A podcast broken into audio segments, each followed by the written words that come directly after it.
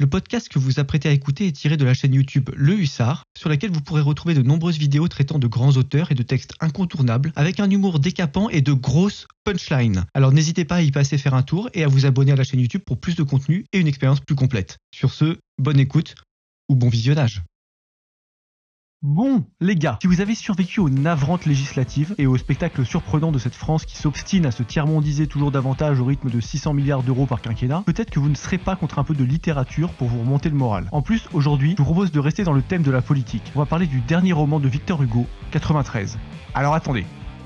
Attendez, avant de vous exciter à base de gne gne Hugo bourgeois, Gne gne gne Hugo républicain, ou encore gne gne Hugo ça m'ennuie, je vous prie de bien vouloir la boucler et de laisser le hussard jacter deux secondes. Parce que je vous ai vu, hein, à trépigner dans les commentaires de l'épisode sur Victor Hugo parce que vous n'arrivez pas à accepter que Totor le rotor est un personnage complexe, mi-héros, mi-profiteur du peuple, dont les pensées ne sont ni toutes blanches ni toutes noires, au contraire de la rédaction de Mediapart, et dont on peut apprécier le lourd style épique tout en critiquant les naïvetés, les faiblesses et les abus. Et aujourd'hui, pour bien vous faire comprendre cette dure réalité, on va s'attaquer à un roman historique incroyablement cool, très révélateur du style de son auteur, de ses contradictions et de ses convictions politiques subtiles, j'ai nommé 93. Alors de quoi parle vraiment ce bouquin ultra stylax? Pourquoi Hugo le génie boit vos larmes de rageux à 150 ans de distance si vous vous avisez une seule seconde de critiquer sa plume? Et pourquoi vous devriez entamer la lecture du bonhomme par le très sérieux 93 plutôt que par cette purge du dernier jour d'un condamné? Et bah tout ça, on va le voir tout de suite, une fois que vous serez abonné. Allez hop. C'est bon?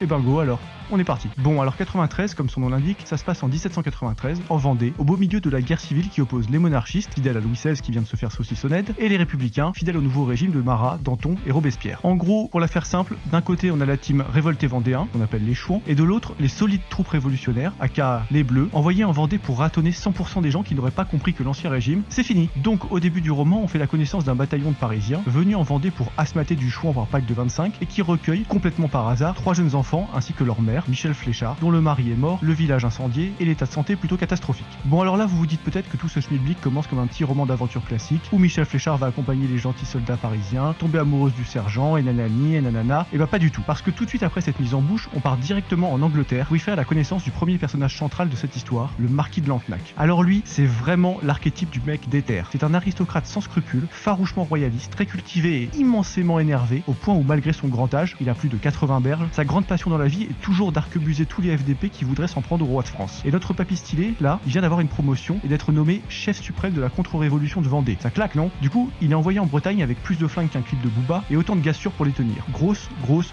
baston en perspective. Malheureusement pour lui, à cause de problèmes techniques, son bateau fait naufrage et tout son crew meurt dans l'opération, sauf un Gus qui s'échappe dans une barque avec lui. Donc bref, qui devait être une opération de reconquête minute vient littéralement de faire plouf et Lantenac se retrouve seul, sans appui, dans un pays ennemi où sa tête est mise à prix. Fin du game pour papy Alors là, pas du tout. Après avoir échappé aux recherches et sommer ses poursuivants à l'aide d'un clodo local, Lantenac commence à soulever le pays et à organiser la rébellion contre les troupes républicaines. Et là, j'aime autant vous le dire, il est plutôt très efficace notre clampin. Et ça, ça vient notamment de son caractère. Il a une tolérance à l'échec tellement faible et une propension à fusiller le moindre truc qui l'agace en moins de deux minutes tellement élevée qu'on dirait un croisement bizarre entre Pablo Escobar et le petit vieux le plus hargneux de tous les EHPAD français. Il est aussi fascinant que fascisant. Tout le monde a peur de lui, le respecte de fou et préfère se faire hacher sur place que de lui résister. Du coup, bah, la révolte vendéenne, ça marche bien. Et la Team République se retrouve en position Marianne Transgenre plus Jeanne au devant la résistance du papy breton. Alors que faire? Eh bien, ils vont commencer par lui envoyer sur le rable un jeune aristocrate acquis aux idées de la Révolution qui s'appelle Gauvin. Et alors, ce qui est marrant, ah ah, qu'est-ce qu'on rigole, bah c'est que Gauvin, c'est le petit neveu de Lantenac. Ouais, ouais, ouais. En gros, ce roman, c'est avant tout une histoire de famille. Du côté royaliste, on a Lantenac, 65 kg de hargne pour 1m80 de panache à l'ancienne. Et du côté républicain, on a le jeune Gauvin, 835 pompes au réveil, dégaine de BG Instagrammable et forte propension à gagner tous les combats qu'il engage à la seule force de son sourire Colgate irrésistible. Et attendez, c'est pas tout. En plein milieu du roman, alors que la guerre fait rage en Vendée, on a d'un coup une longue digression sur Paris et la Convention et une lourde discussion entre Marat, Danton et Robespierre qui se réunissent de nuit, comme les mecs trop famous qu'ils sont, pour parler en paix, loin des rageux, de la révolte et des mesures à prendre. Et au milieu de cette discussion hautement street cred entre trois géants historiques, un simple constat émerge. Gauvin est un bon chef de guerre, mais il est trop magnanime. En gros, lui, quand il gagne une bataille, au lieu de flinguer tout ce qui bouge de 7 à 77 ans parmi les survivants, il respecte les droits humains et les libertés fondamentales comme un espèce de early gauchiste de la France insoumise. Quelle indignité. Alors pour contrer ça, la Convention décide d'envoyer sur place un mec pour seconder Gauvin, qui lui aura 0,0 proportion à rigoler et un amour tout particulier pour le limage des chevilles de tous les enfoirés qu'il pourra trouver. Et comment il s'appelle? Eh bah devinez. Allez, devinez. Bon, je rigole. Pas. Ils prennent un ancien curé qui s'appelle Simourdin et qui a été en plus, dans sa jeunesse, le professeur de Gauvin. Donc en gros, le petit morveux BG et son ancien prof excité de ils se retrouvent à batailler ensemble contre le vieux croulant et sa révolution de paysans en sabots. Je sais pas sur quel niveau de curé familial on est parti là, mais c'est clairement stratosphérique. La guerre civile vendéenne en position service après-vente Academia, génial. Rien que pour ça, vous devriez foncer en description chercher le bouquin. Bon alors retour en Vendée et maintenant Gauvin et Simourdin ont la ferme intention de renvoyer Papy dans la maison de retraite qu'il n'aurait jamais dû quitter, terminer le macramé qu'il n'aurait jamais dû suspendre. Ils reprennent en main la guerre et transforment en énorme bain de sang ce qui était déjà parti pour être un foutoir digne du cas psychiatrique d'une féministe woke intersectionnelle. Mais bien sûr, tout ça n'est pas sans conséquences. Et les civils prennent tarif dans cette affaire. Vous vous souvenez de la mère de famille au début avec ses trois gosses? Bah un beau matin, Lantenac fait sa patrouille quotidienne et tombe sur un groupe de soldats républicains. Ni une ni deux, il les décanille. Mais le souci, c'est que Michel Fléchard et ses marmots étaient là aussi. Alors que fait Lantenac Quand même, il va pas fusiller une femme. On a beau être en guerre, il a une âme et ah bah en fait non. Grosse rasade de plomb pour la bretonne solide, plus kidnapping des trois gosses, histoire de pas les laisser claquer dans la forêt. Affaire réglée, on avance, il y a un roi à remettre sur le trône. Mais en fait, plot twist, Michel n'est pas morte et survit miraculeusement à ses blessures. Et à partir de là, Miss Kenavo passe en mode ultra instinct maternel et se met en quête de ses mômes avec plus de détermination qu'un député macroniste qui aurait dégoté un nouvel acquis social à détricoter. Et pendant que Michel bat la campagne, Gauvin et Simourdin, eux, ils pourchassent Lantenac et sa team de paysans agacés jusque dans un château en ruine, la Tourgue, qui se trouve être aussi le château de famille de Lantenac et Gauvin. Et alors là, c'est la giga bataille, avec d'énormes explosions partout, des coups de des bastons à la baïonnette dignes du chemin des dames et une absence de respect tellement cataclysmique qu'on dirait la vidéo du mannequin avec Papacito et Reno. Mais finalement, Lantac perd la partie. Acculé, il parvient au dernier moment à s'enfuir par un passage secret. Seul problème, il a laissé derrière lui les trois gosses de Michel Fléchard dans la bibliothèque du château où un incendie colossal vient de se déclarer. Et bien sûr, qui sera Dean Pile à ce moment-là? Et oui, Michel Fléchard qui arrive juste à temps pour voir ses gamins en train de rôtir tout vif dans l'incendie. Alors là, c'est l'énorme panique et il n'y a pas une seconde à perdre. Gauvin essaye de forcer la porte de la bibliothèque, mais il n'y a rien à faire. C'est tarpin verrouillé et la seule personne qui peut encore sauver des miches des mioches, bah, c'est celui qui a la clé, c'est-à-dire Lantenac. Et alors justement, Papy, alors qu'il vient de s'échapper une fois encore, qu'il est libre comme l'air et qu'il peut disparaître comme il veut dans la nature, bah il a enfin une crise de conscience. Ne pouvant laisser les mômes mourir, il retourne au château, libère les enfants devant les républicains médusés, et bien sûr se fait Gilbert tête dans la foulée. Et alors là, c'est la merdouille absolue, parce que certes, Papy la mitraille est en zonzon, mais il s'est fait capturer en sauvant des enfants. Du coup, si on le décapite, c'est l'énorme archouma pour les républicains, et si on le libère, bah la guerre civile reprend, les paysans ressortent les calaches, etc., etc. Du coup, Gauvin, qui ne sait pas trop quoi faire, il va parler à son ancêtre dans sa cellule. Et là, ils ont un débat philosophique de haute volée sur la politique, l'histoire et l'avenir de la France, au terme duquel ils s'aperçoivent qu'ils n'ont strictement aucun point d'accord, et puis Gauvin décide de libérer l'autre antiquité.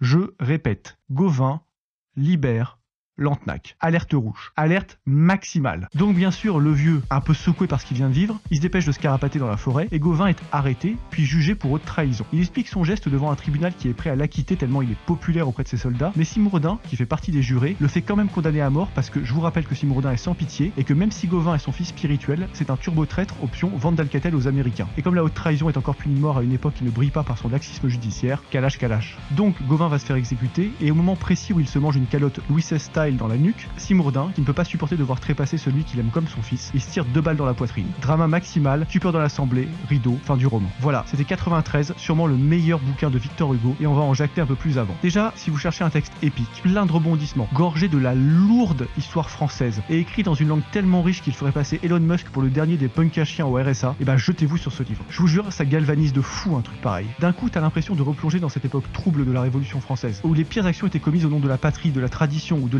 et où la vie moyenne du paysan vendéen se résumait à manger son navet quotidien dans sa forêt en esquivant les soldats de Robespierre venus le flinguer par pack de 300. Et ça, c'est quand même plus motivant comme scénario que ceux des tristes films d'Omar Sy financés par l'argent magique des impôts français, non? Et puis derrière le panache et le style foudroyant, il faut bien noter que ce livre, il est aussi révélateur du regard que Hugo portait sur ce sombre époque de notre histoire, auquel son père avait d'ailleurs participé côté républicain, et qui a souvent été mal compris par les quelques incultes qui s'obstinent à voir dans notre bonhomme un apôtre des tueries vendéennes. Alors arrêtons deux secondes les cachetons et réfléchissons un peu. On a trois personnages principaux. Lantenac, le vieil aristocrate qui symbolise l'ancien régime, Gauvin, le jeune aristocrate qui symbolise la révolution dans son côté lumineux, et Simourdin qui représente le côté sombre de la révolution, avec la violence à outrance et la foi absolue et aveugle en la terreur. Donc à partir de là, en regardant les destins des personnages, tu comprends mieux la morale du texte. La révolution, en se déchirant de l'intérieur, a permis à la monarchie de lui survivre alors même qu'elle l'avait vaincu. Bah oui, parce que c'est Simourdin qui a fait condamner Gauvin, pas Lantenac. Et le vieux papy Lantenac, lui, il a beau être vieux et vaincu, bah à la fin, c'est le seul qui survit. Et quand tu sais qu'après la révolution, il y a eu la restauration, c'est-à-dire le retour d'un roi sur le trône, et bah d'un coup, tout ça ça s'emboîte et fait sens. En fait, 93, c'est une putain d'allégorie de la France. Et tout est comme ça dans le roman. Les enfants de Michel Fléchard symbolisent le peuple français, que Lantin ne peut pas laisser mourir, même s'il doit sacrifier sa vie pour ça. Et Michel Fléchard elle-même, c'est une sorte de Marianne avant l'heure. Enfin bref, t'as compris le délire. On peut faire plein de rapprochements dans ce style, et le bouquin entier est une allégorie de son époque. C'est ça qui le rend stylé et nuancé, malgré la gravité de son sujet et les horreurs qui y sont décrites. Alors si vous voulez arrêter de hurler avec les droits tardés que Robespierre a voulu massacrer toute la Vendée sans distinction, et que vous cherchez à appréhender un peu la complexité de l'histoire, et bah foncez en description, le texte vous y attend. 93, normalement, c'est le livre qui devrait mettre tout le monde d'accord. Ce bouquin, c'est un énorme distributeur de mornifles littéraires que seuls les plus incurables rageux pourront encore critiquer. Alors si vous voulez attaquer Hugo ou vous réconcilier avec cet auteur de gauche, qui ne l'était au fond pas tant que ça, on pourrait en reparler dans un autre épisode, vous savez ce qu'il vous reste à faire. Allez, n'oubliez pas de liker, de commenter, de partager et de passer nous voir sur les réseaux sociaux. Moi je vous dis à très vite pour un nouvel épisode et d'ici là, portez-vous bien. Allez rompez les gars